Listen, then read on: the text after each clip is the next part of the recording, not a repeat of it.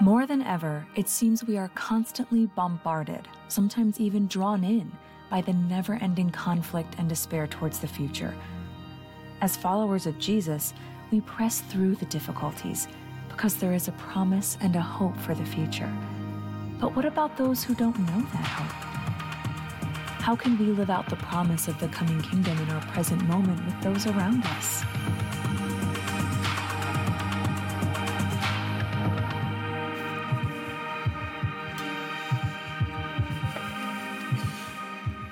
Good morning. How's everyone doing? Great. Okay, I heard some greats. That's well done. Well, hey, welcome. We're so glad you're here. Thanks again for joining us at the Grace Church at the Grace Church, at the Medina East campus of Grace Church. And uh, I'm Steve, and that's what you get. So, hey, um, I'm one of the pastors here. I help out with Give It Away. It's how we share the story and message of Jesus to our community and to our world. And so that's the things that I'm about. And I'm also about this uh, series. It's pretty cool. Okay, I like it. We're digging into uh, First Thessalonians. It's this New Testament letter that we're digging into. And one of our goals in doing that is to continually become familiar with the Bible, uh, to learn what God is doing, what He has been doing, and what He's doing to, for us today. So this is a letter that we get to read together that was written a long time ago, um, but it could be for us today too. And so we get to read that together, in which, by the way, we call it the Word of God because it's this Word that speaks to us. And so we get to see the Word of God as we read speak to us and speak for itself and teach us, which is really cool. So, whenever we read God's word, we know that it's good for teaching, for correcting, and for training us up to be more like Jesus. So, that's pretty awesome. And so, with that in mind, we have provided a bit of a roadmap for what we're doing with this series, okay? Some clarity around this series moving forward. And something that we are saying is this idea of kingdom living in the present. Kingdom living in the present. What's cool about First Thessalonians is that almost every chapter, pretty much you see this idea of like living for Jesus today in the view of Jesus is actually coming back. Okay, so those two things are very much present in every chapter of this letter, and we're going through each chapter for five weeks because there's five chapters. So there we go. And last week, we read this backstory. So if you weren't with us last week, no worries, you can check it out. But we read this backstory that you can see in Acts 17. And so Acts 17 shows us that Thessalonica was this popular port city full of trade, politics, social and cultural innovation, and things like that. And you have this, these people, Paul, Silas, and Timothy, they were ran out of town for proclaiming the gospel, and they write this letter to a church that was formed around their proclamation of the gospel. Which is what? The gospel is basically it's the good news that Jesus is the king. These are the things that they were saying that Jesus is the king, he is the Messiah, and that all that would believe in him and Jesus would get to know God. Would all believe that Jesus actually came, died, rose again, that they would be connecting with God, who is uh, who eventually will come back for his kingdom to reign and to rule for all time. All right, and so they were proclaiming that message in the midst of a culture that had a lot of gods, but it wasn't cool to say that there was one God, and especially a God that was king. Okay, so that created a lot of tension, and so they're writing this letter of encouragement to this church. And to help us grasp chapter one and what it was saying last week, if you were here, we talked about these two things imitating and waiting. Okay, imitating and waiting. So, when we look at the example of this church in Thessalonica, um, we, are we are told that this is a model church to model after. So, as a church like this and as a disciple of Jesus, these are people that should be modeled after, that we should imitate their way of how they were following Jesus. Okay, so imitating. And so we talked about how that would, and I give you like 20 points on that. I'm sorry, but there we go. We, you could take pictures of stuff as I go along, but I tend to give a lot. Okay, and so we had like 20 points, and then we talked about waiting, and we said this question when was the last time that you ever thought about the question or thought about the idea of how well are you waiting for Jesus' return? Okay, so if you've never thought about that before, then maybe you missed last week because we talked about it. But that was the question we asked. How well are we waiting for Jesus' return? Have we ever thought about that before? All right, so the tricky thing about sermons like this, okay, let's just be honest. Every weekend, what do we do? We give you a newish message and something new to do about it, okay? And let's be honest, you cannot form habits in one week. So here's my encouragement. Uh, my encouragement is to write this down, okay? Maybe you have those nifty uh, ESV scripture journals, write these things down. Maybe you wrote them down last week. or just any kind of piece of paper. Just write them down and use this for the weeks to come as we go through First Thessalonians because we're going to go through a whole new set of things again this weekend. And I'll just give you those things right up front. Today, I think what the Spirit, at, at the very least, is kind of showing us in chapter two is this idea of serving and presenting. Serving and presenting. So if it's helpful for you, write those two things down. We'll talk about those towards the end, and that's what we're going to see through this passage. So, if you have a Bible, let's go there. Let's go to Second, uh, First Thessalonians chapter two. Uh, Grace already read it for us, but we're going to go back through it kind of verse by verse. And so we are in First Thessalonians chapter two. As you're getting there, what you might notice is that there's actually like this shift in this letter. So, chapter one, Paul and others were writing directly to the church, to the people of the church in Thessalonica, and what they were doing, okay, and how well they were a model church. And then the focus shifts a little bit in chapter two to now seeing, okay, what did Paul, Silas, and Timothy, these church leaders, do? They're almost giving a defense of their leadership and what they did and how they were a model, were model messengers to the churches. Okay? So that's what we kind of see. So let's just go for it again here. Chapter 2, we're going to go through verses 1 through 3 and talk about it. So, you know, brothers and sisters, that our visit to you was not without results. We had previously suffered and been treated outrageously in Philippi, as you know. But with the help of our God, we dared to tell you his gospel in the face of strong opposition. For the appeal we make does not spring from error or impure motives, nor are we trying to trick you. Okay, so we're going to do something real quick called mirror reading. Have you heard of that before? If not, mirror reading just means that you are trying to reconstruct the situation. So we're going to look at the situation, we're going to look at what Paul and these guys are saying, we're going to kind of reconstruct the situation. So we're given some insights into what kind of pushback the community, mostly outside of the church, was giving to the church and especially to the church leaders. So looking at what Paul said, we can conclude what the pushbacks were. For example, he said, Hey guys, our visit to you was not without results. Okay? There must have been accusations that they were doing something wrong, that they, what they were trying to do wasn't working. Which is really interesting because in Acts 17 it said, These people are turning the world upside down. Okay? That, that's literally what they said in Acts 17. And they're literally seeing a lot of Jewish people come to know Jesus. They're seeing a lot of uh, Greeks come to know Jesus. And so there was these accusations that what they're doing was out with result, without results. And Paul's like, we, it, there, there was results. People come to know Jesus.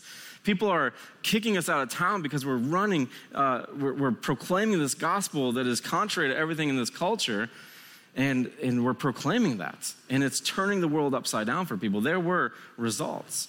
And then he says this that we previously suffered and been treated outrageously in Philippi. He was in jail right before coming to this new spot. And so we talked last week about how Paul and his guys, they would go to a city, they would proclaim the gospel, there would be opposition, they would get kicked out, and they would go and do it again, boldly. And he said that they were treated, treated outrageously in that area. And so Paul and the others, they were all of Jewish ethnicity, and Paul was also a Roman citizen.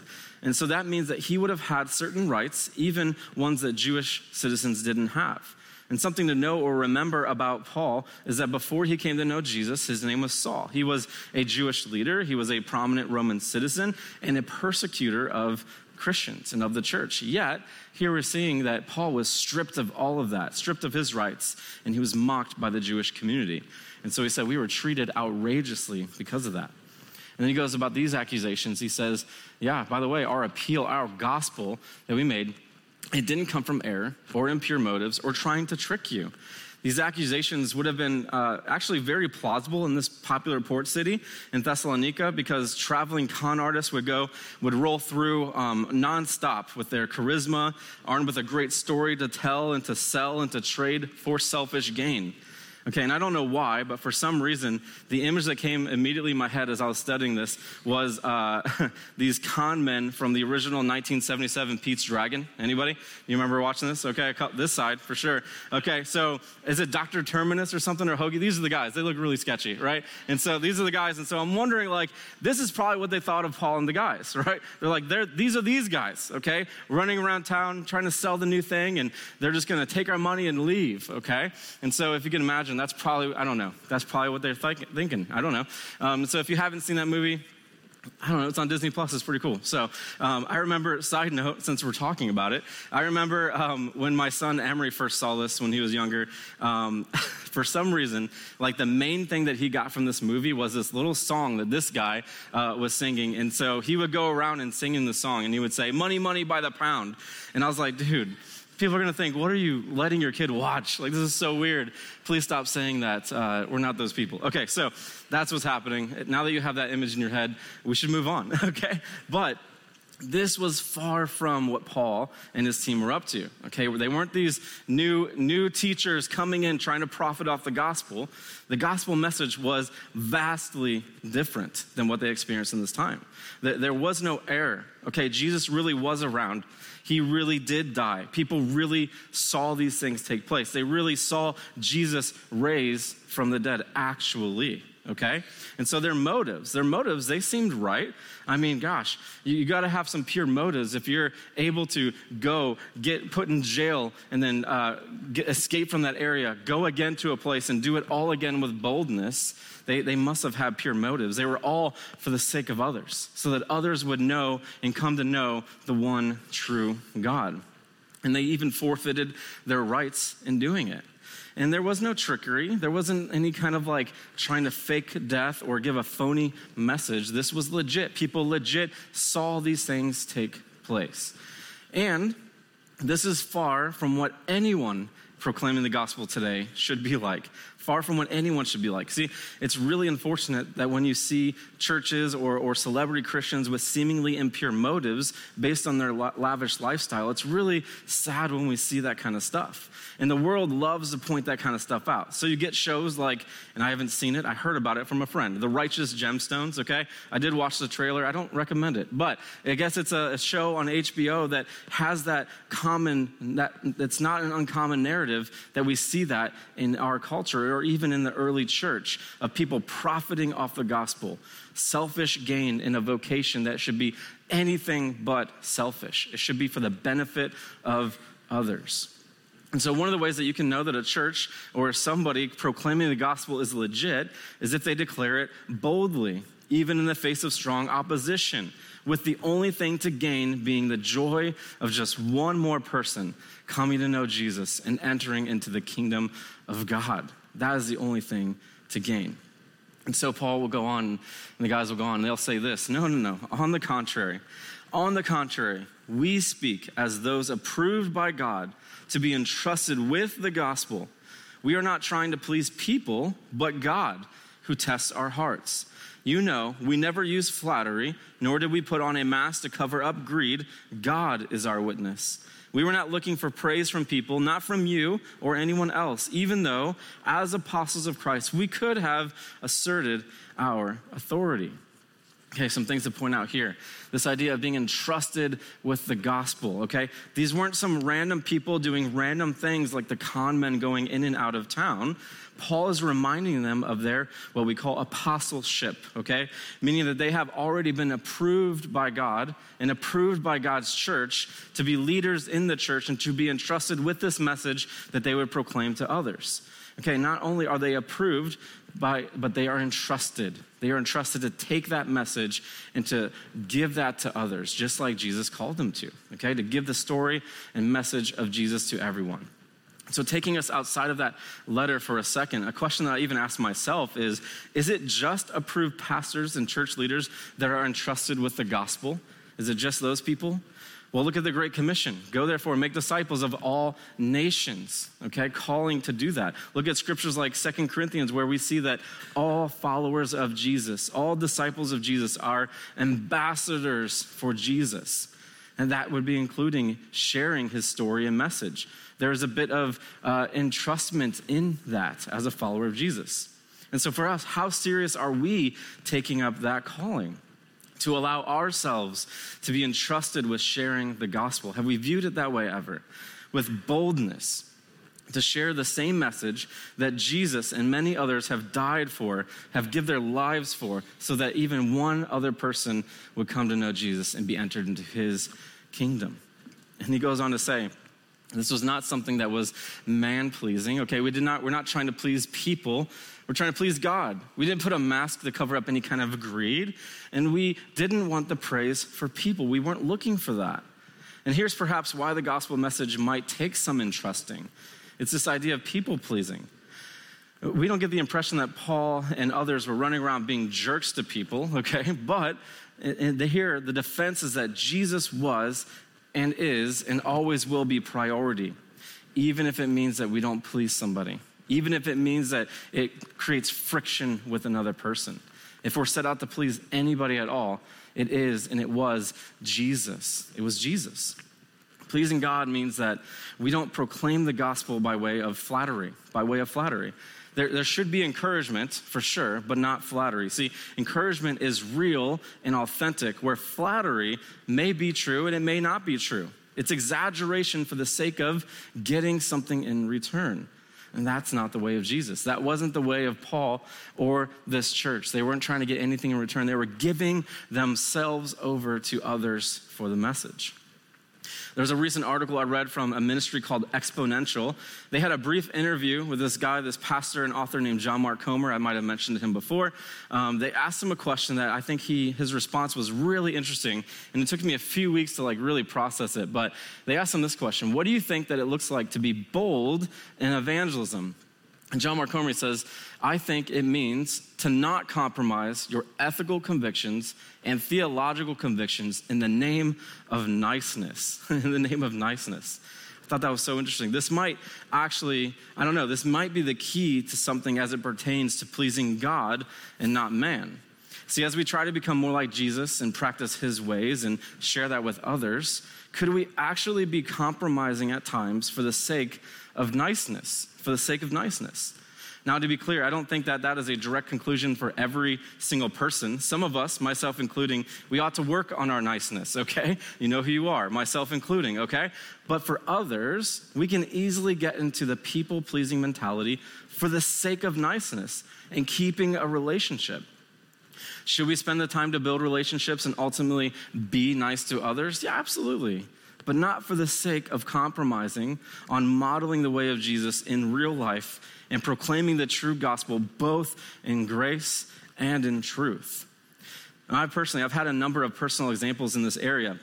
There have been times where I let myself join in on things that others were doing for the sake of niceness, as a way of hopefully eventually sharing the gospel with maybe a group of people. And I ended up compromising on my ethical convic- convictions. Uh, there have been times where I omitted part of the gospel narrative because I knew that it would hurt someone's feelings in this situation, and I compromised on, on theological convictions. Theology, by the way, theological convictions, that's just what we view and what we know and how we study about God and His things. So, sure, there's going to be times of where we need to exercise discernment and wisdom and some social awareness but honestly, in most of those times, I was just being ethically and theologically inconsistent for the sake of being nice. I've seen this play out in my life, and maybe you've seen that play out in your life as well for the sake of niceness. So interesting. Next, uh, Paul goes on, Paul and his guys go on, and we'll actually get some insights on the behaviors and characteristics of the early disciples and apostles and how they chose to interact with others. So let's check this out. Continuing verse 7 uh, to 12. So he goes on to say, Instead, we were like children among you. Just as a nursing mother cares for her children, so we cared for you. Because we love you so much, we were delighted to share with you not only the gospel of God, but our lives as well. Surely you remember, brothers and sisters, our toil and hardship. We worked night and day in order not to be a burden to anyone while we preached the gospel of God to you. You are witnesses, and so is God, of how holy, righteous, and blameless we were among you who believed. For you know that we dealt with each of you as a father deals with his own children, encouraging, comforting, and urging you to live lives worthy of God, who calls you into his kingdom and his glory. All right, so some interesting things to note here. There are heated debates all around us on what's going on in this passage as it deals with like gender roles and things like that. So, in some ways, it wasn't actually much different in this day and in this time as it is today. here, what we see is kind of we see some clear God given attributes, behaviors, and characteristics seen about a mother and a father, a man and a woman. And so, first, though, they describe like they were being like children, okay? They were like young children among you. Or if you do have the ESV, it might translate, we were gentle among you. We were gentle among you. So here's what's interesting. As a Roman citizen in Greco-Roman world, this would have been a humiliating gesture about oneself. In this culture, especially for men, you emphasize strength and you emphasize dominance, not meekness or humility or gentleness or things like that. And so this became a distinct way of interacting with others in community that was compelling to the recipients of those that received that love and that was scoffed by others, that was scoffed at by others, because that's just not the way that men work in that community. And then to compare yourself to a nursing mother who cares for their children, we cared for you that same way. Yeah, right. Yeah, right. No way. Okay. So that was reserved for the private and domestic role of a woman. No man would relate themselves to a woman or their role, especially in this way. Yet Paul, he does. He says that we became like nurturers for you in this community. We became that for you. We applied that attribute for you to love you. He also talks about his vocation, which I didn't put in yellow. So there we go. Um, he talks about his vocation, and he talks about how we did not mask up or cover up this greed that uh, is prominent in the traveling con men. Okay, he says that, man, we were, uh, just some context, Paul was making tents, selling tents in the marketplace, not only to probably reach more people and build relationships with people, but so that he wouldn't be accused of being the traveling con men, trying to gain profit and things like that. And so, even though they were likely accused of, like, uh, hey, why are you doing that? Isn't your profession going and preaching the gospel? Shouldn't you be making money off of that? They were probably likely um, viewed as illegitimate because they're not receiving pay for their, their ministry, pay for their ministry. And at the same time, they were like probably made fun of because they're like making tents. Like, what, you can't do better at being a preacher that you say you are? And so there's this interesting dynamic here of even though Paul was doing this, giving his life to this work, he's like, I don't want to be a burden to you. I'm not trying to mask up any greed. By the way, we sold tents so that we wouldn't be a burden to you, okay? And then finally, he compares himself to a father. He says, as a father deals with his own children, how do they deal with their children? Encouraging, comforting, urging, urging to live lives worthy of God. All right, so this would have been viewed as probably soft fathering in the Greco Roman culture. A father would be authoritarian in their control of their kids and their role of father. Unfortunately, we have few good examples of fatherhood today, but at the very minimum, a godly father is one that encourages, comforts, urges to live in a manner ultimately worthy of God. That is minimum. And he said, We applied that attribute to you because we loved you so much. Now, this sermon, this letter isn't meant to be a theology on gender roles or anything like that, but we can't ignore the text. It's right there after all. The point is that this community of Jesus followers took on characteristics and behaviors necessary for loving one another the way that Jesus did, that Jesus would not conforming to the cultural patterns of gender roles or society's views on whatever. Instead, being like Jesus to others in ways that were necessary for the people that they were loving and that they were serving. They became family, they became fatherly, they became motherly to others. Imagine for us, imagine if we humbled ourselves and were vulnerable enough to do the same despite the seemingly always changing views of our world, that we would apply those tra- attributes to people that we are loving and that we are serving. And then he goes on and he says, finishing up here in verse 13 to 16, he says, and, and he kind of does a hard transition here. He just says, okay, enough with that analogy. And we also thank God continually because when you received the word of God, which you heard from us, you accepted it not as a human word, but as it actually is, the word of God, which is indeed at work in you who believe.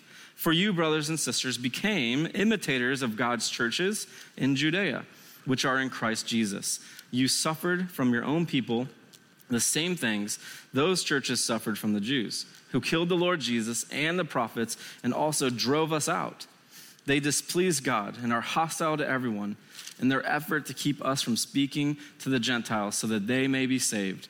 In this way, they always heap up their sins to the limit. The wrath of God has come upon them at last.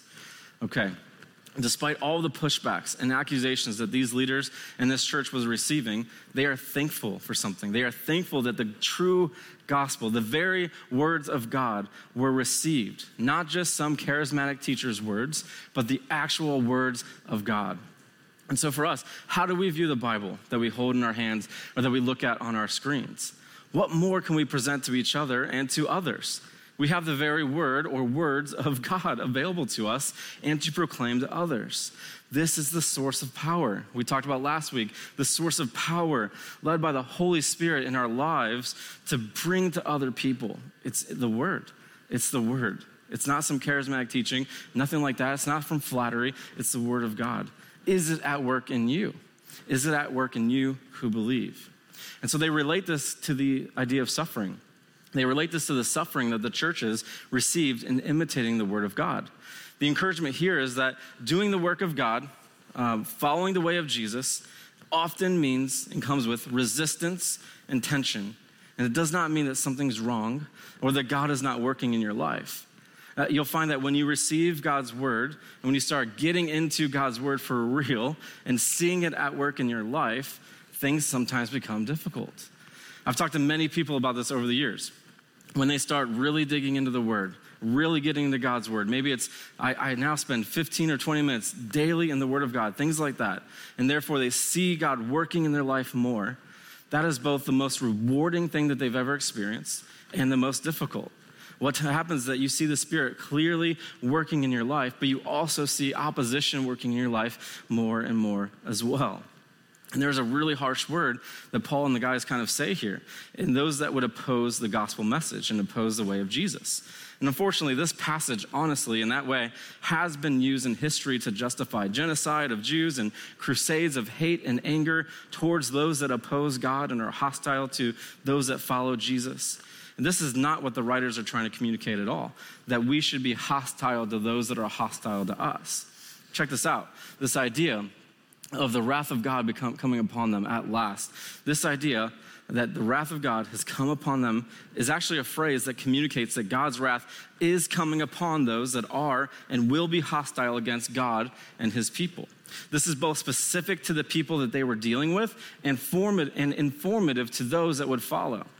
It's both a contextual result of the suffering of the Thessalonians and a forward thinking view of what is to come for those that oppose the gospel message. The reality is that all who and have and will experience what can oftentimes feel like God's plan going wrong in our life will be vindicated not by our efforts or our hostility towards others, but by God's vindication and His wrath and His returning. So, for the disciples of Jesus, this should not bring us to raise a fist at others in victory and say, Yeah, you're going to get what comes to you. It shouldn't be that way at all. It should leave us in tears and with open arms to say to those that would oppose us or the gospel or the way of Jesus and say, You too can experience this love. And I'm going to do whatever it takes to serve you and to present to you with the full gospel, even if you're hostile towards me and towards the whole thing. So when we see our friends, our family, or culture, whatever you want to call it in general, reject the word of God and the person of Jesus, we ought to focus on how to better serve and present the gospel with our lives even more for the sake of others. And so, how, we, how can we do that? And how, what are some ways that we can try to do that? Well, I'm going to give you some more bullet points again this week, okay? I told you that we would kind of end up talking about serving and presenting, serving and presenting. So I think there's three bullet points, only three bullet points in each of these categories this week. But that first part here, serving, something that we see in this letter is how Christians are to live to serve others. We kind of see model messengers of the gospel through Paul, Silas, and Timothy and how they served their community, how they served others in the church. So, for us, what does it look like to have a lifestyle of serving others in Jesus? How do we go about serving others? Well, this is just all from what we just read. It looks like in the scriptures here in chapter 2 that that looks like sharing the gospel and our lives. Sharing the gospel and our lives. Are you willing to serve people with your actual life? Are you willing to do that?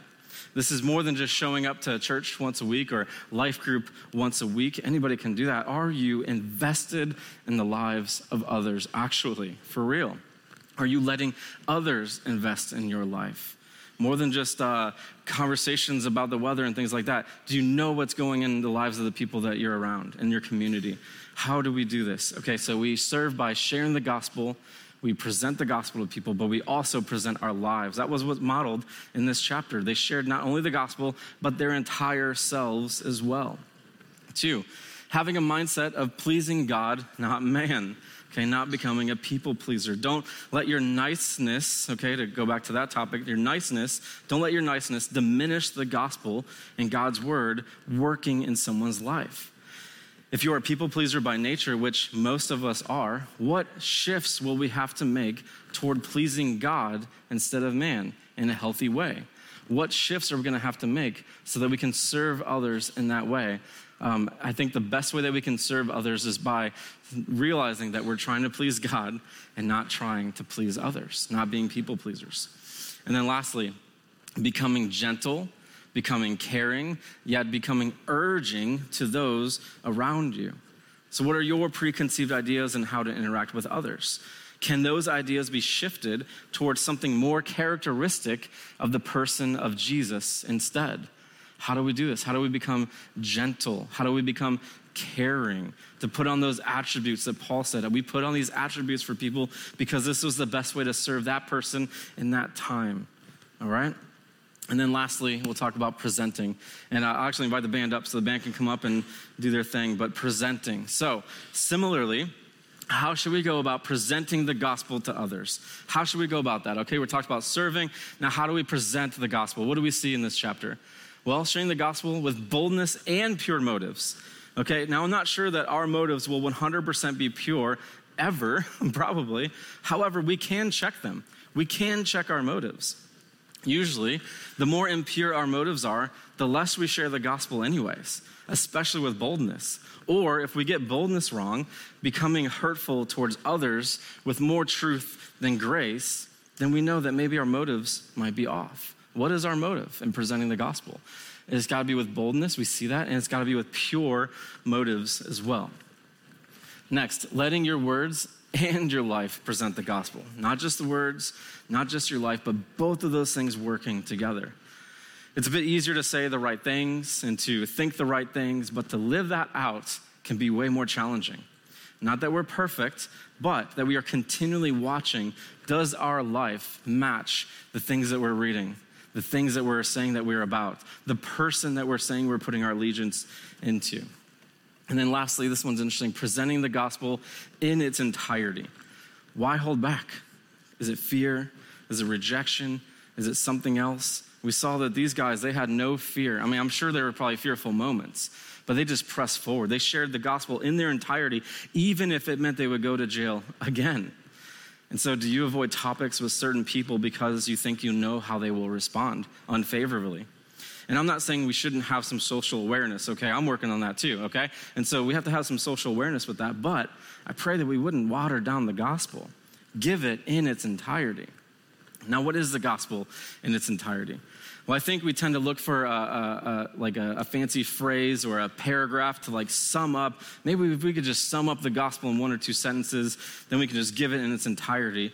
I think the fact is that the gospel doesn't really allow for that. The gospel, as we see proclaimed by these guys, shows that it takes time. It takes time spending in the word, looking. If we're talking about the gospel in entirety, I think it's all of this. And that takes time in relationship building with others. It takes sharing your life with others. It's going to take that to share the gospel in its entirety. Man, are you willing to do that for others? Are you willing to serve others in the ways that we see modeled by this church and these leaders? Are we, are we ready and willing to present the gospel in the ways that they did as well? We should pray about that. Jesus, you're so good. God, thank you that you give us this example through imperfect people, through imperfect churches, but churches that we are told are model churches to look after. And so, Lord, I pray that we do. I pray that we look at these churches and model ourselves after them God, I pray that as we go through First Thessalonians as a church, that we would continue to go through it outside of this space, that we would grab those journals, whatever. It doesn't have to be those journals, but that we would get into your word with others, with in community, and figure out what this actually looks like in our life. God, for this chapter this week, it seems like your spirit is up to you showing us that, man, we can serve people in a certain way, despite maybe how we think we should serve people we, should, we can serve people the way that you serve people, Jesus. We can present the gospel that you would have us present the gospel. That we see Paul and these other guys presenting their gospel with their lives. Are we willing to do that? To share the gospel in its entirety in that way? With some social awareness, of course, with boundaries at times, of course. But God, I pray that we would be people that would be kingdom living in the present, that we would be people that look to your future coming back, your return, and allow that to uh, tell us how and show us how to live our life today for others for the sake of your gospel, so that even one more person would come to know you and be entered into your kingdom. We pray that in Jesus' name. Amen.